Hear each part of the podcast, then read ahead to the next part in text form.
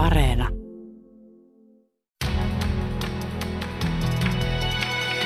Kuuntelijaklubi. Näyttelijä ja ohjaaja Erja Manto jäi eläkkeelle radioteatterista elokuussa. Mutta onneksemme hommat eivät intohimoiselta tekijältä lopu.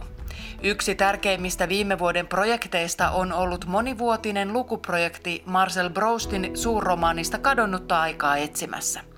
Tämän lisäksi Areenasta löytyy nyt Manton itsensä valitsemia kuunnelmapoimintoja uran varrelta. Muutama nimi mainitakseni Perhe Kärkinen, Lasten kuunnelmat Puluboit, Panta Korusi, Pelasen rahat, jossa Manto esittää peliriippuvaisen Dostojevskin vaimoa. Ja sitten loistava Heidi Köngäksen romaaniin perustuva Vieras mies, joka on tarina sodan jälkeisessä Suomessa elävästä valokuvaajana toimivasta naisesta Iiriksestä, joka on aina ollut vammansa takia ulkopuolinen. Eräänä päivänä hänen liikkeeseensä astuu nuori mies, johon nainen rakastuu. Työskentelemme hiljaisuuden vallitessa. Hän selvästi valvoo, kuinka työni teen. Mm. Tajuan, kuinka mielettömän tarkka hän on kaiken sen suhteen, mikä liittyy kuvaukseen. Ainoa asia, jonka suhteen hän on pikkutarkkaa tarkempi. Silvolan kuvista tulee ihan kelvolliset. Mutta uusi kamera pitää jostain löytää. Iiris istuutuu keittiön tuolille ja katsoo ulos pihalle. Pitkä musta hame, mustat kengät, josta toisen korko on ainakin nelisenttinen. Eihän ruma ole, erikoinen vaan. Rinnat erottuvat pusero alta selvästi vastavalossa. Katso niiden kaarta, kun hän äkkiä kääntää päätään. Huomaa katseen ja lähtee studion puolelle. Minua ei saa katsoa niin. Minua ei saa katsoa kuin naista. Vain minä saan kuvata toisia, mutta itse pysyn piilossa. Katseiden ulottumattomissa. Miksi makaan nytkin peittojen alla vain siitä syystä, että nuori apulainen katsoi miehustaani? Miksi yhä olen niin jyrkkä ja kulmikas ja aina käppyrässä?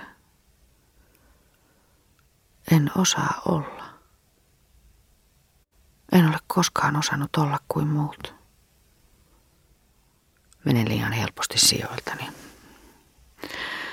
Vasama on nuori kaveri, joka katsoo jokaisen vastaan tulevan naisen ja sille siisti. Ei se yhtään mitään tarkoita. Ei sinun näkymätöntä tilaisi kukaan loukkaa. Surkastunutta jalkaani en välitä katsoa.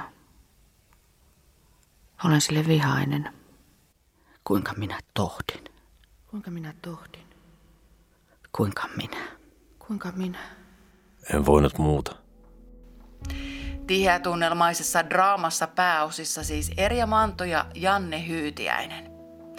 Viime viikon sankari oli 80 vuotta täyttänyt näyttelijä Esko Salminen. Hänen kätensä hiipyvät hitaasti lanteita ylös. Painoivat hameen kankaan tiiviisti vartaloa vasten ja lipuivat sitten hitaasti kohti rintoja, jonne ne pysähtyivät.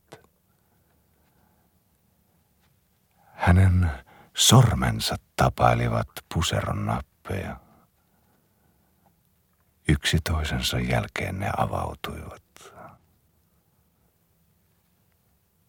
Nyt nappeja ei ollut enää jäljellä. Hitaasti, senttimetri senttimetriltä hän veti puseron hameesta. Kului hiljaista kahinaa, kuten aina – silkin koskettaessa villaa. Hän ravisti puseron alas olkapäältä ja antoi sen pudota lattialle. Hänellä ei ollut rintaliivejä. Ihanan muotoiset olkapäät. Lihasten pehmeät linjat näkyivät ihon alta. Pienen pieniä hermostuneita väreitä, tuskin havaittavia, kulki kaulan yli hitaasti. Nyt pistetään poikki menee vähän liian kuumaksi, Eskoseni. Tosin juuri tässä huomenna kuolemandraamassa meno äityy ihan toisiin sfääreihin, kun mukaan astuvat Carl Christian Rundman sekä Mari Rantasila. Kolmikko tarjoaa matkan tappamiseen ja kuolemaan episodimaisessa radiodraamassa. Synttärijuhlan kunniaksi kokosimme areenaan miehen tähdittämiä kuunnelmia ja monologeja. Kirjeitä veljelleni, nuoren Werterin kärsimykset ja Heinä Sirkka nimisiä teoksia mainitakseni. Mauri Sarjolan dekkarissa Syöksy sillalta tiukka täti, neiti Agatta Zimmerman, pistää sukulaisensa ruotuun, aikoen jättää heidät perinnön jaossa puille paljaille. No mutta täti... Jos sinä saisit osasi, sinä panisit sinulle langenneet miljoonat menemään tuossa tuokiossa yhdessä humussa ja sumussa. No mutta täti, onko tuolla tarkoitus ilmaista, että minutkin aiotaan sysätä kokonaan sivuun? Ja, mutta sinun kykisy ymmärtää asiat on sentään kaiken juopottelun jälkeenkin säilynyt kiitettävän nopeana. Niin. Ja Oilin ilmeestä minä huomaan, että hänkin tietää, mitä on tulossa. No sitä ei ole vaikea arvata. Mutta sali minun riistää sinulta se ilo, täti, että teet minutkin näin julkisesti perinnettömäksi. Minun mittani alkaa olla täynnä ja on oikein hauskaa. En näyttää ensiksi. En näyttää ensiksi sanomaan, että minä välitä tippaakaan sinun miljoonistasi. Mm-hmm. Sinä olet vanha, hometunut noitakka, mm. joka täällä kolossasi kadehdit kaikkea. Sä kadehdit minunkin nuoruuttani ja kykyäni ammentaa elämää molemmin käsin. No, nyt se tulit sanotuksia. Nyt minä lähden. Mutta Oili, älä nyt kiihdy. Enää ei mene juniakaan tänä iltana. Suusi kiinni. Älä rupea neuvomaan minua. Siinä sitä onkin toinen oikein tekopyhäotus. Toimitusjohtaja Holgerström, menestynyt vakaa liikemies. Mutta Oili kiltti. Älä nyt rupea minua sättimään, enhän minä ole tätä järjestänyt. Ai, vai et ole. Sinä tämä juuri olet ainakin välillisesti organisoinut. Sinä olet käynyt täällä kumarusmatkoilla tädin luona, tuonut kai kukkia ja sydäntippoja ja näyttänyt makeaa naamaa. Pyydän vakavasti sinua harkitsemaan, mitä puhut. No, kuten kai kuulitte, ei minulla ole mitään menetettävää. Tämän rakkaan täti meneti Agatha Zimmermanin puheenvuoro oli minulle kyllä selvä. Puuttuu vielä vain päätepiste. Täti kai tarkoittaa, että kun kaikki meidät muut on sysätty syrjään, Holger saa uudessa testamentissa kaiken, koko, koko, no, miten sitä sanotaan? Koko poti, mm. jos saa näin peluriluutnantina auttaa sanavalinnassa. Pyydän hiljaisuutta. Mutta itse asia tuli kyllä oikein esitellyksi. Niin, Holger saa kaiken. Hän on sen käytöksellään kanssa. Vai pyhä yksinkertaisuus. Saanko minä nauraa tässä vai pitääkö minun mennä nurkan taakse? Rauhoitu, Oili. Sen on vielä kerran, etten ole mitenkään halunnut etuilla teidän muiden sukulaisten kustannuksella. Hmm. Mutta tädillähän on vapaa valta päättää omasta omaisuudestaan. Saanko minäkin näin pennittömäksi julistettuna hulttiona esittää yhden kysymyksen? Koska tämä uusi testamentti astuu voimaan?